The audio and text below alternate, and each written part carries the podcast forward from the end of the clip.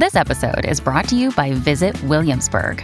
In Williamsburg, Virginia, there's never too much of a good thing. Whether you're a foodie, a golfer, a history buff, a shopaholic, an outdoor enthusiast, or a thrill seeker, you'll find what you came for here and more. So ask yourself, what is it you want? Discover Williamsburg and plan your trip at visitwilliamsburg.com.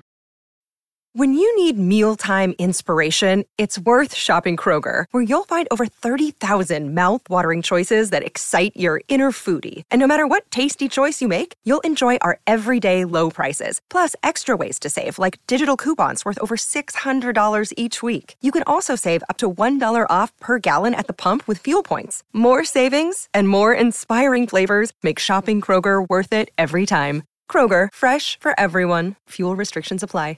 Hey, it's Ryan Reynolds, and I'm here with Keith, co star of my upcoming film, If, only in theaters, May 17th. Do you want to tell people the big news?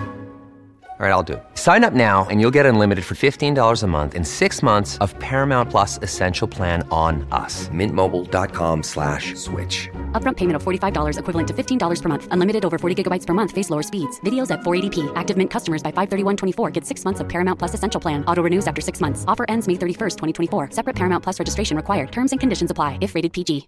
Hola, esto es New Books Network en español. Hola y bienvenidos a NBN en español, la versión hispana de New Books Network.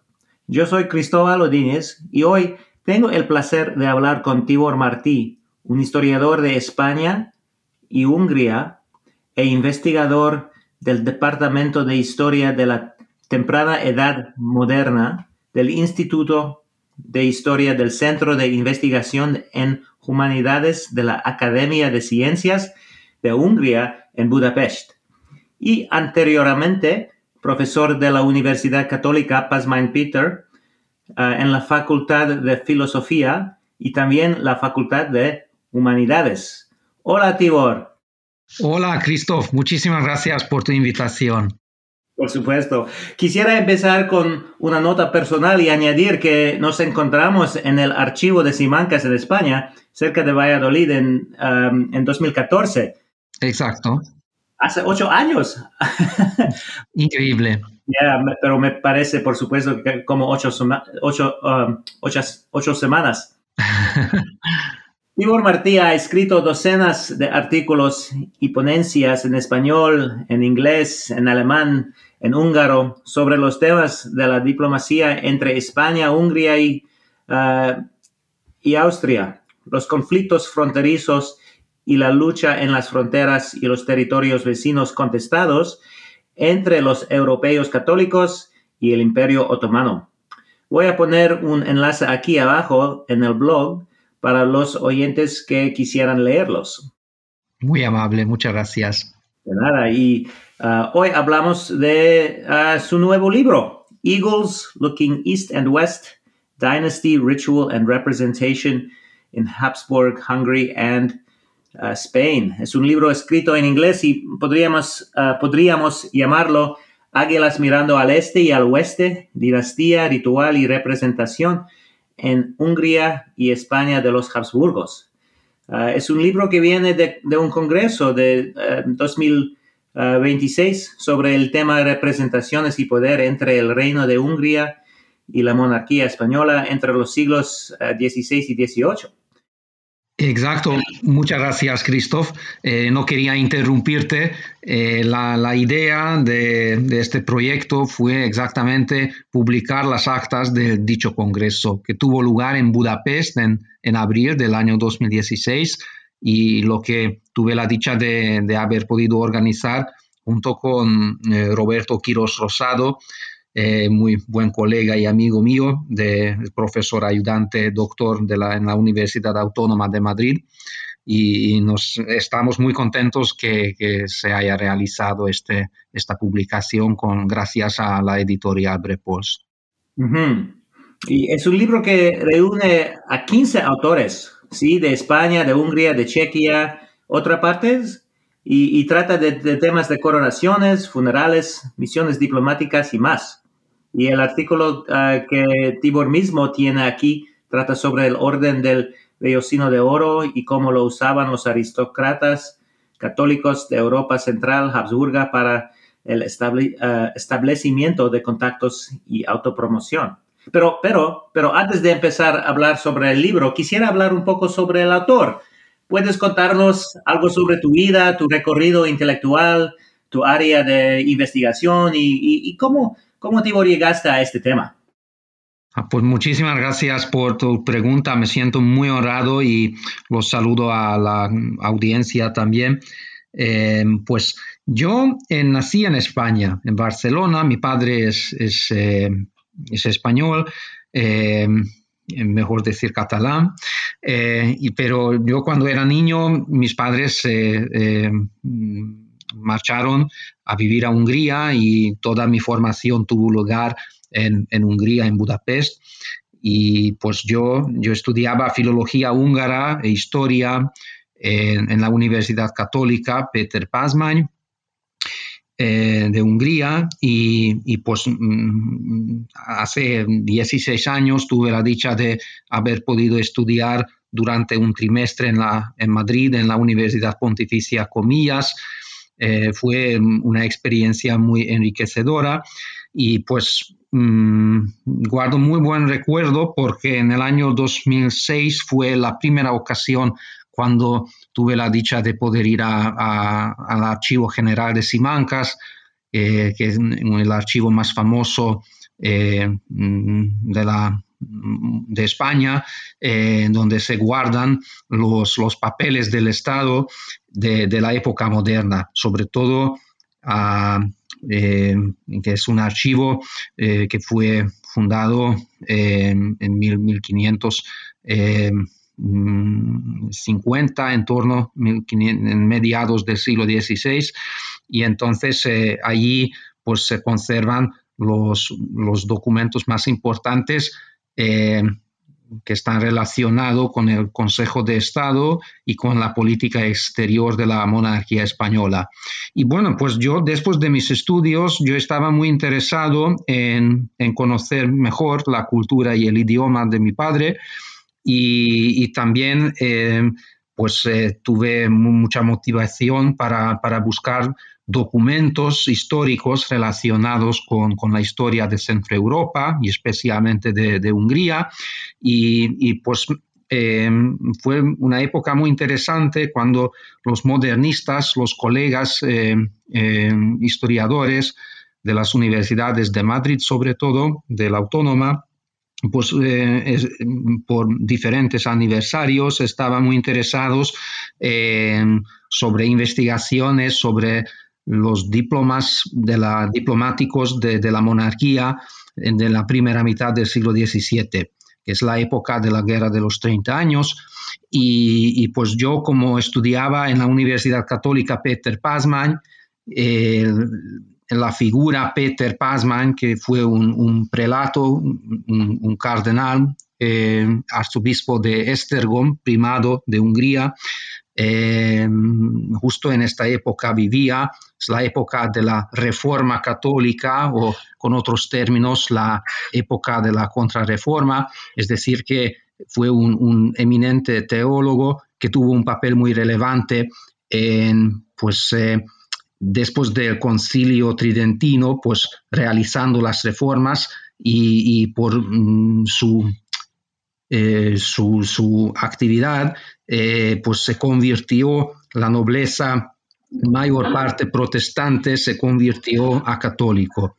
Y entonces esto fue una, una, cosa muy interesante que coincidió el interés de los colegas españoles con mi interés personal me fui a visitar archivos privados también, donde se guardan archivos de embajadores eh, de, la dicha época, eh, al archivo de la Casa Ducal de Medinaceli, por ejemplo, en Toledo, eh, donde se conservan documentos de, mm, un, embajador español, Francisco Moncada, conde de Osona, Márquez de Aitona, que fue embajador español en la corte imperial entre 1624 hasta 1629 y pues em, le conocí a, em, a, los colegas de la Universidad Autónoma de Madrid me invitaron a participar en congresos. En el año 2009, en principios de diciembre, eh, un buen amigo y colega eh, Rubén González Cuerva organizó junto con el profesor José Martínez Millán un congreso eh, internacional sobre la, dinastía de los Austrias, en donde se trataba de una manera multifacética todos los aspectos que, que, los modernistas, sobre todo europeos, estaban dedicándose investigando a, las dos ramas, la, rama austríaca y la española de la Casa de Austria, de los Habsburgo. Fue una, experiencia muy enriquecedora y luego cuando continuaba con mis estudios del doctorado en la misma Universidad Católica Peter Pazman en Hungría, eh, pues em, yo en el año 2011 tuve la dicha de, de, que empecé a trabajar en el Instituto de Historia de la Academia de Ciencias de Hungría, eh, donde mm, tengo el honor de, poder trabajar hoy el día también. Hoy el día se llama Instituto de Historia del Centro de Humanidades de Budapest. Y, pues em, durante los años eh, los colegas me invitaron a participar en congresos. Eh, cabe destacar que el taller dirigido por el profesor Antonio Álvarez Osorio Alvariño, eh, vicerector de la Universidad Autónoma de Madrid, junto con, con sus discípulos Roberto Quiroz Rosado y Cristina Bravo Lozano, pues ellos me invitaron varias veces a, seminarios organizados por ellos y, luego eh, en, Hungría, en mi instituto, en mi centro, yo tengo esta especialidad de, participar en, mm, bueno, mantener guardando las relaciones profesionales con los historiadores españoles, sobre todo. Ajá, y, eso es como surgió este libro de, de estos congresos. Sí, en el año 2015, me acuerdo muy bien, estuvimos junto con Roberto Quirós en el Archivo Histórico Nacional en Madrid y delante de la entrada, él me llamó la atención a un programa eh, llamado Hispanex. Hispanex es un programa cultural del Ministerio de Educación, Cultura y Deporte de España que sirve para promover los conocimientos culturales e historia eh, de España. Y entonces esto nos facilitó el primer paso para tomar la decisión de organizar un seminario en Budapest, en el Instituto de Historia de la Academia de Ciencias de Hungría. Y, pues mi, director, el profesor Geza Palfi, que, es un, gran especialista de, la historia del sistema de defensa contra los otomanos en Hungría en la época moderna, los siglos XVI, XVII, pues apoyó con su proyecto esta iniciativa y en, abril, al año siguiente, en 2016, em, llegamos a organizar un, congreso muy interesante. Em, fue una meta eh, nuestra consciente de de em, analizar y, compartir los conocimientos sobre un, tema de investigación muy, em, em, muy interesante, la representación de la majestad, la comunicación eh, de la política, la representación del poder, son áreas de la investigación muy importantes en el ámbito internacional y pues eh, fue la primera ocasión cuando historiadores españoles y húngaros eh, nos reunimos y compartimos eh, pues un, discurso, una, un, diálogo.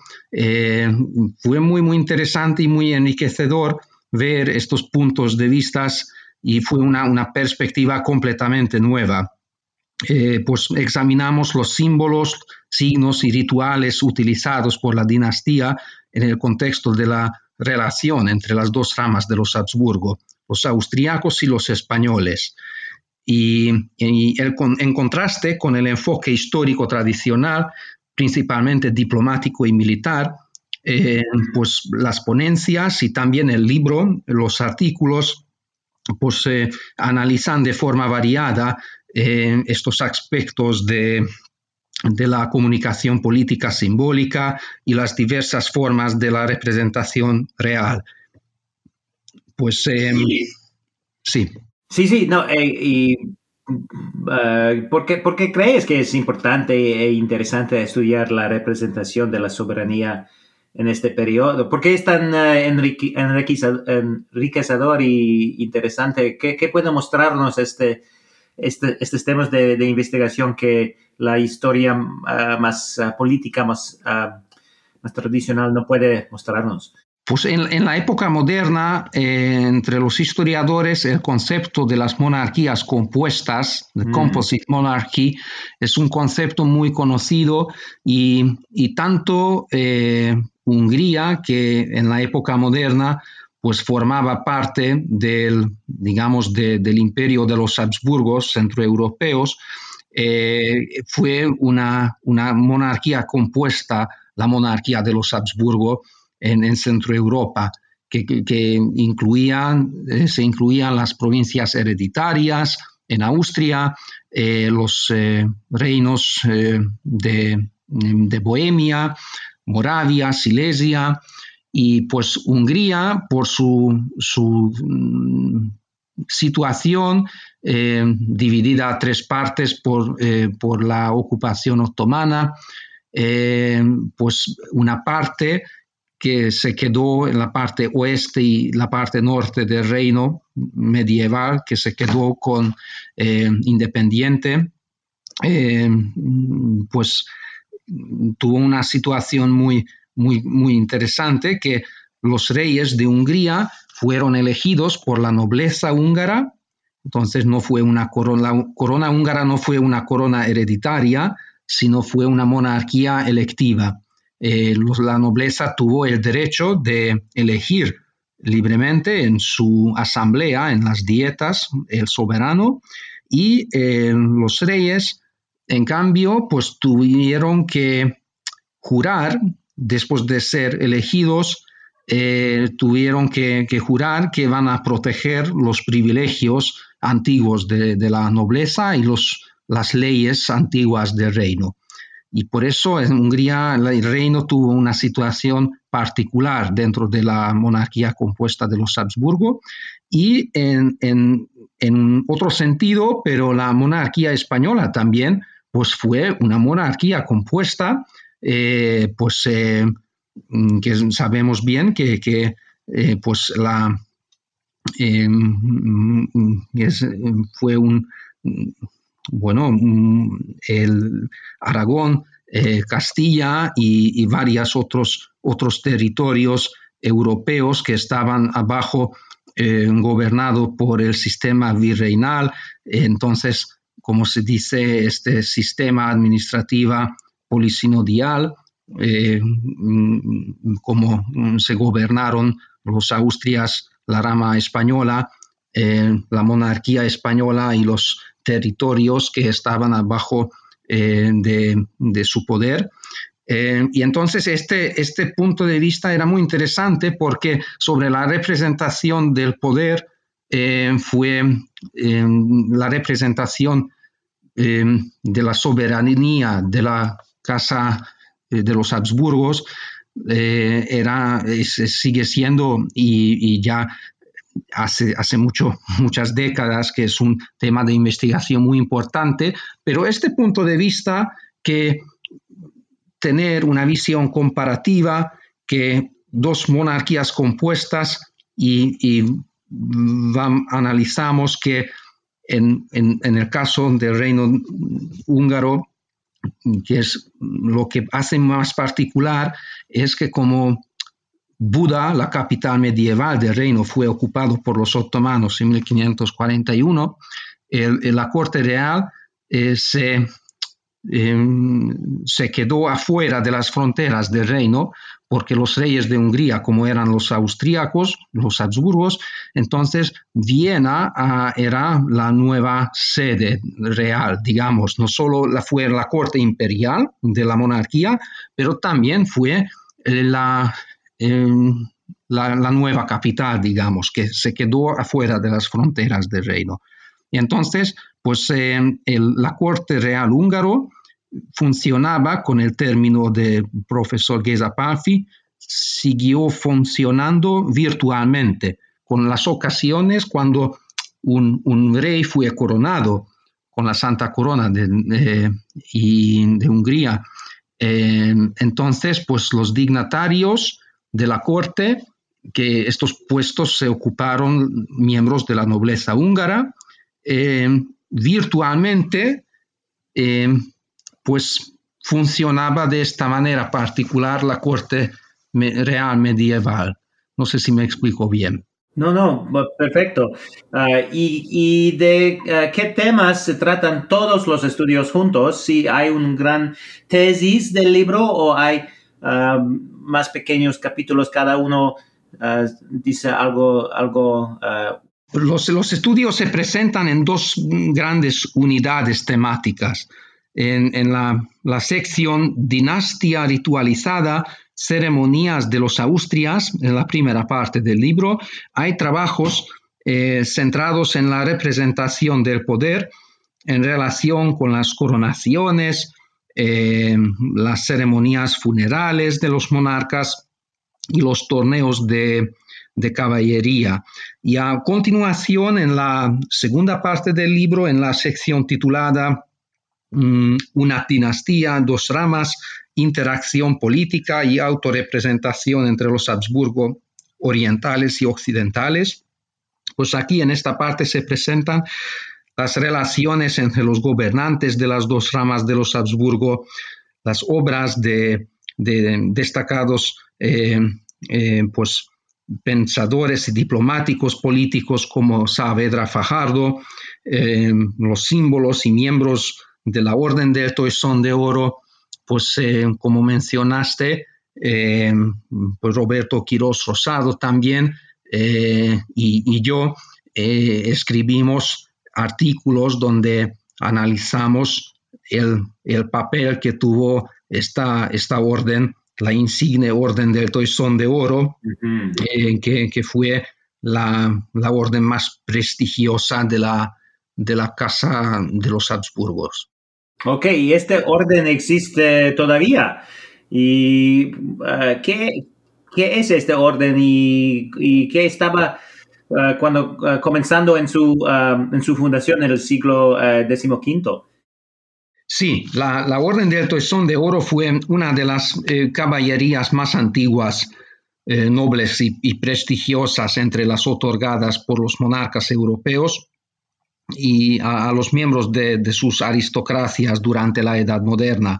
Y, como dices eh, perfectamente que esta orden tiene su origen en el siglo XV, tiene origen borgoñón, y, bueno, yo en mis investigaciones, pues yo, yo me dedicaba más sobre las concesiones de la Orden del Toisón a, los miembros centroeuropeos y especialmente a los miembros húngaros, que en el siglo XVII en total cinco, personas de la alta nobleza húngara eh, les concedieron la orden y era interesante, claro, que hasta la guerra de, de sucesión española, las los reyes católicos, los reyes de España fueron los soberanos de la orden, entonces ellos tuvieron el derecho de, conceder eh, la membresía de la, de la, orden. Y fue muy, muy interesante porque yo eh, pues mm, mm, investigaba el rol mm, de mediación que tuvieron los embajadores imperiales en la corte imperial de Viena. Entonces, como, en, el caso de los dichos cinco personas, porque eh, les habían concedido la Orden de Toisón, que eh, qué importancia tuvo este, este, este acto. Y pues buscando las fuentes documentales en Viena, en, archivos españoles y en archivos familiares de Hungría, em, era muy interesante porque encontraban fuentes muy interesantes eh, sobre mm, los actos eh, solemnes cuando les con, las insignias fueron concedidas a los miembros de la orden, pero en la importancia que, que, tuvo y sigue teniendo hoy el día también esta orden, es, era hoy el día ya a, partir de principios del siglo XVIII, pues tiene, digamos, hay dos ramas la rama borbónica y la rama austríaca, pero originalmente es hasta finales del siglo XVII la Orden del Toisón era solo eh, una, la condecoración más prestigiosa de los Habsburgo. Sí, y tú dices muchas cosas muy interesantes sobre la uh, investidura y uh, una ceremonia importante de un milestone, un hito, un hito importante en la carrera de un aristócrata uh, húngaro. Pero antes, antes de explicar esto, ¿puedes decirnos si esa cruzada contra los otomanos todavía existía en ese tiempo o es algo de la época medieval un poco uh, perdido? Porque me parece que en el este todavía uh, tenían guerras contra los otomanos um, todavía. Por supuesto, eh, en, los siglos XVI y XVII es justamente la época cuando el imperio otomano es la expansión del imperio otomano que lo, digamos, en Europa enfrentó con, con esta expansión profundamente en dos regiones, en el Mediterráneo y en Centro Europa. Y por su situación estratégica, el reino húngaro medieval pues se enfrentó con el imperio otomano ya en el siglo XV.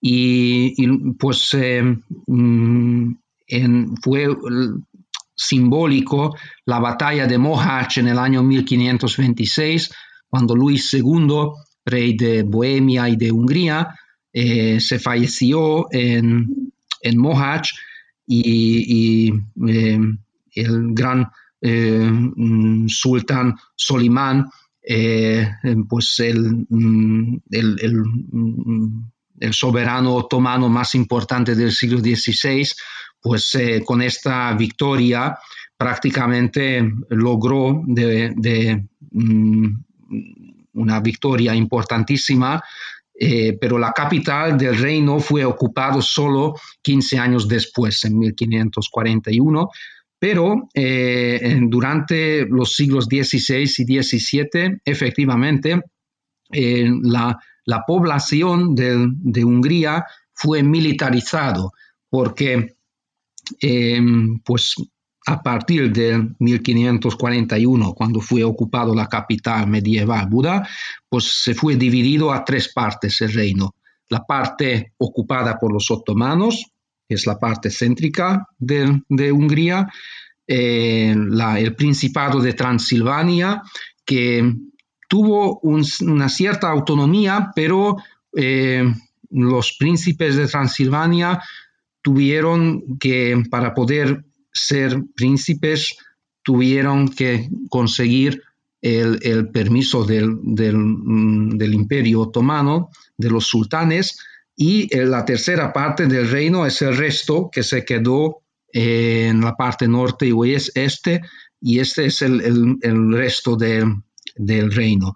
Y, donde estaban las fronteras, entre la frontera de Hungría otomana y el reino, el resto del reino, pues había una línea de defensa de, casi mil kilómetros de longitud, donde pues se en el año 1556, cuando Fernando I, emperador, rey de Hungría y Bohemia, pues fundó el Consejo de Guerra en Viena Y este, este mm, Consejo de Guerra tuvo un papel muy importante de, em, digamos, em, mm, organizar el sistema de defensa contra el imperio otomano. Entonces la política del, imperio otomano siempre, pues la meta principal era conseguir ocupar eh, Viena.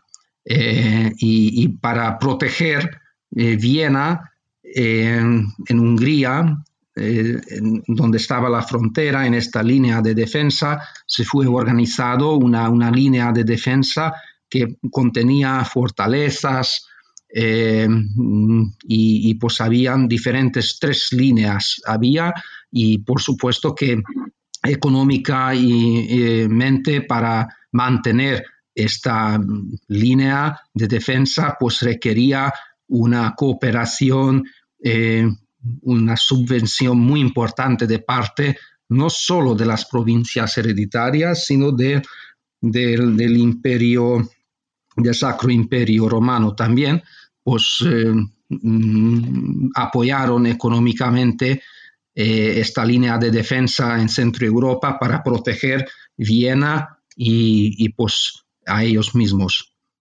Ok, y eh, dividida en tres partes como la Galia de, César, ¿sí? Ah, pero están de las fuerzas son más o menos e-, egales o es que los otomanes son mucho más fuertes, pero la distancia les hace eh, difícil ah, ah, con, con dificultades con la conquista, las ah, cadenas de suministro, todo o, algo como así, porque sabemos que estaban a Viena dos veces, en 1529 y otra vez en 1673, pero sin ganar, sin tomar esta gran ciudad. Uh, ¿Cómo es en, en, en, tablas, stalemate, como en, ajedrez o, algo diferente? Mm, pues muy interesante. Eh, el imperio otomano, eh, pues continuamente significó una amenaza continua. Es decir, eh, pues mm, mm, claro, en, el siglo XVI, después de la batalla de Mohács, pues prácticamente Hungría, pues como una gran parte de, la nobleza eh, que participó en la batalla se falleció. Eh, después Hungría eh, solo no era capaz de resistir contra el imperio otomano y mm, pues efectivamente pues durante el, siglo XVI habían mm, varias campañas eh, mm, y, Hungría otomana, pues eh, se aumentó el territorio controlado por los otomanos eh, hasta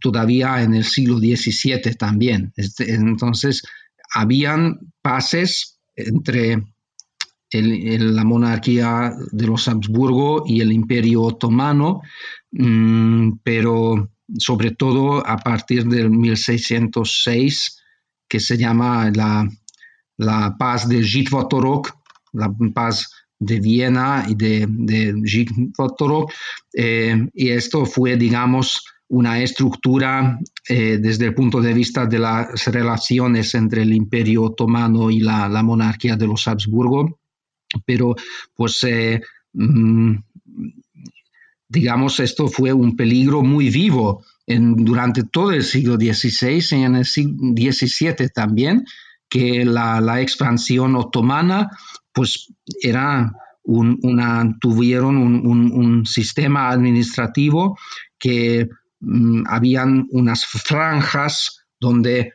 tanto los otomanos como, eh, como en el reino de Húngaro, eh, pues eh, Mm, la gente, la población tuvo que pagar tasas, tal, a veces doble veces. Entonces es la, justamente cuando en el siglo XVI pues cuando las tendencias demográficas toda Europa, pues había una, una coyuntura en la agricultura, pues Hungría y esta zona de Europa lo perdió la posibilidad de cualquier coyuntura por este peligro constante que significó el imperio otomano en la región. Ajá.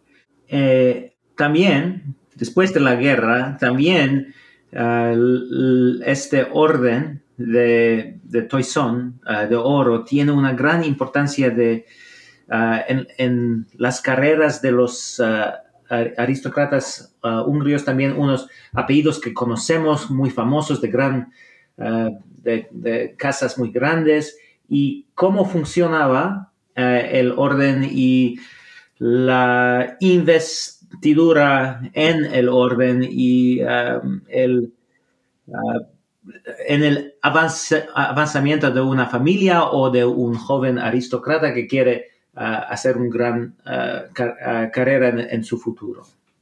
En, alianza, en alianza con los reyes católicos del, del, del oeste también en, en, apoyando los del este. Muchas gracias por la pregunta. Em, pues em, sí, ser miembro de, la Orden del Toisón significaba eh, pertenecer, digamos, a la élite de, la aristocracia perteneciente a, digamos, vinculada con, la Casa de Austria. Em, entonces fue una, distinción más prestigiosa que, pudo conseguir un, aristócrata, que por supuesto habían unas ciertas condiciones que tuvieron que cumplir, que eh, solo miembros de altas casas, como dices, eh, personas cuyas familias sirvieron ya desde generaciones a, los Habsburgos. Entonces tuvieron que ser católicos leales a la, dinastía. Eh, y, yo tengo la impresión que durante el siglo XVII siempre, siempre eh, tuvieron que realizar un favor extraordinario para, para que puedan conseguir la concesión. Un historiador eh, español muy famoso, eh, Pere Molas Ribalta, eh, en la revista Pedralbes escribió un artículo donde analiza que los miembros de la orden, los miembros centroeuropeos, cómo, cómo, podían conseguir la orden del Toisón. Un, colega que es coautor en, nuestro libro, eh, Pavel Marek, eh, tiene una monografía muy importante sobre la historia de la embajada eh, española en la corte imperial a partir de 1556 hasta, hasta mediados del siglo XVII. Y, pues Pavel también subraya que como el número de, de los miembros de la orden era limitado, eh, pues em, para, ser miembro de la orden era imprescindible de, la, con, la, mediación, el rol mediador de, la, de los embajadores de los reyes católicos. Es decir, que fue una, mm, una, decisión eh, mm, política y lo, digamos, fue un premio en cambio de un favor. Pues voy a decir dos ejemplos. Eh, por ejemplo, en Bohemia, Zdenko Lobkowicz-Poppel, el gran chanciller de, la, de Bohemia, pues le fue concedido la orden del Toisón porque antes de la guerra de, la, guerra de los 30 años, pues eh, en, en la, todavía vivía el, emperador Matías, hermano de, Rodolfo, eh, y mm, los diplomáticos, eh, el conde de Oñate, pues eh, que fue el, embajador español en la corte imperial, pues mm, querían y apoyaron la, que el, sucesor de Matías, que, será Fernando II, el, futuro emperador, y como en la parte católica de la nobleza de Bohemia, pues el, dicho gran chanciller eh, Zdenko Popel, él fue que consiguió en la asamblea de la nobleza eh, que lo vayan apoyando la, herencia de Fernando II al trono eh, de Bohemia. Y muy parecido a en el año 1625, poco más tarde, eh, cuando el, Palatino de Hungría es el, líder de la nobleza húngara, el Palatino, eh, virrey sería vicerex en latín, es decir, que la, persona que, el líder secular de la nobleza, pues consiguió junto con el arzobispo Pazman eh, mm, junto con el primado de Hungría, para que el archiduque Fernando Ernesto, eh, hijo del dicho Fernando II, futuro Fernando III, que la nobleza húngara lo eligiesen al archiduque como rey de Hungría, pues eh, mm, después del éxito, el embajador Márquez de Aitona le pidió a Felipe IV, rey de España, para para concederle al palatino húngaro la orden del Toisón,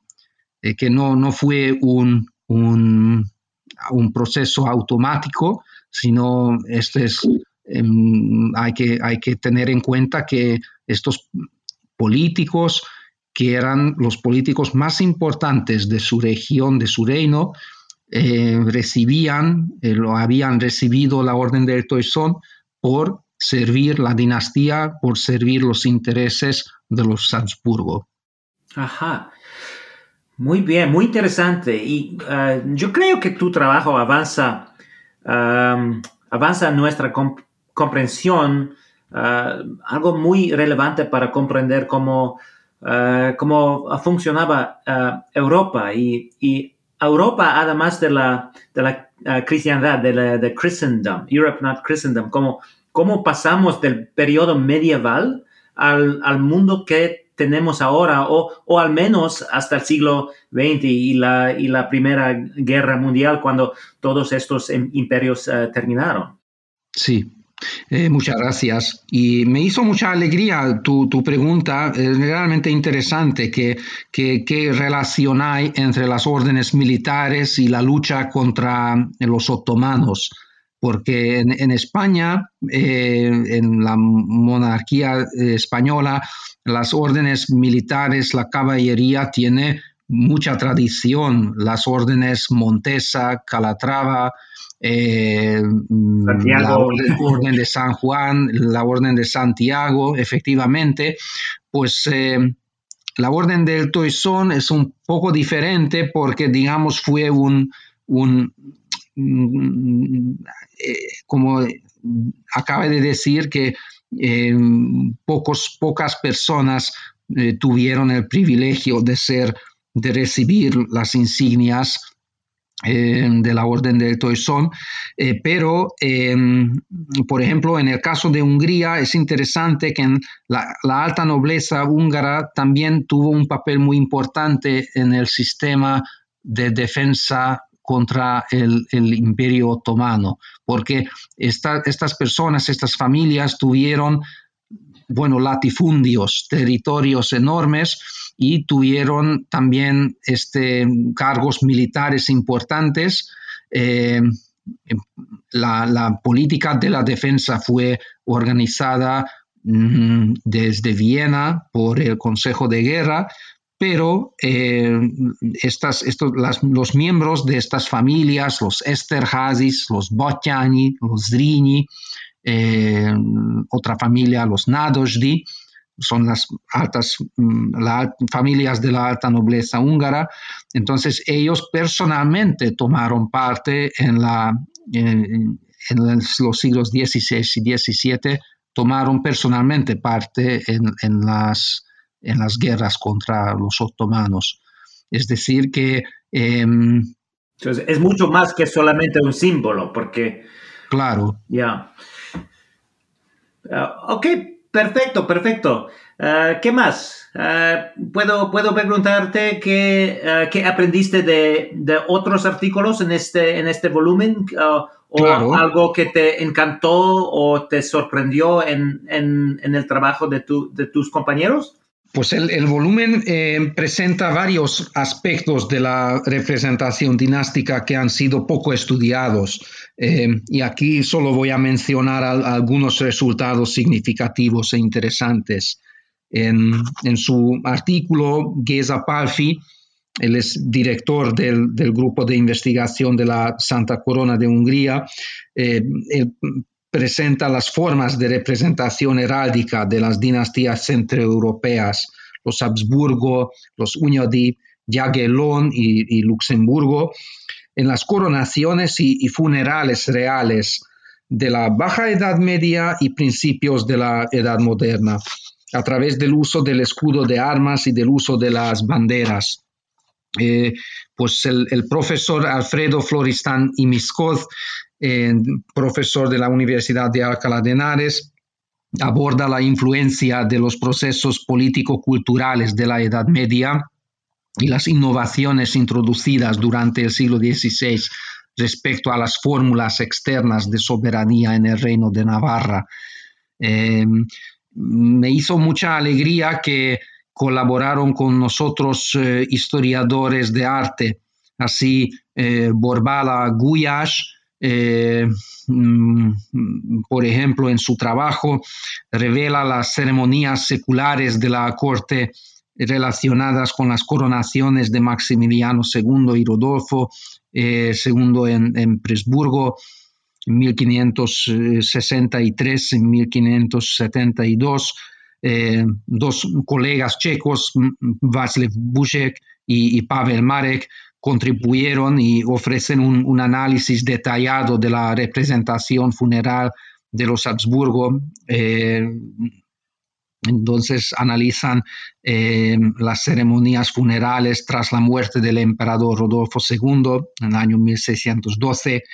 Eh, otro trabajo, por ejemplo, mm, el artículo de Nora Eteni interpreta la información sobre la representación política en las noticias impresas, en las relaciones de sucesos, em, analiza estas fuentes documentales contemporáneas con motivo de la coronación del rey José I de Hungría del año 1687 em, y, y pues lo analiza desde la perspectiva del público imperial.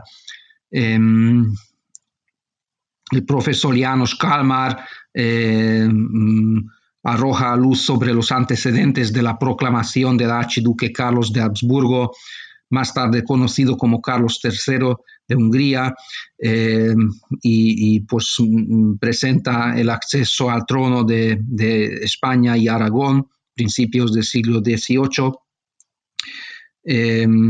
La, segunda parte del libro está mm, dedicada al estudio de las relaciones políticas entre las dos ramas de la dinastía. Eh, Zoltán Korpas es autor de, un artículo mm, también muy interesante que trata la, política de los dos hermanos, Carlos V y Fernando I, hacia Hungría. Eh, eh, acabe de hablar sobre el, artículo de Rubén González Cuerva eh, mm, y lo que me llamó más la atención y me hizo mucha alegría al preparar eh, el, libro es la, los diferentes puntos de vista y, y, en el mejor sentido la interdisciplinaridad.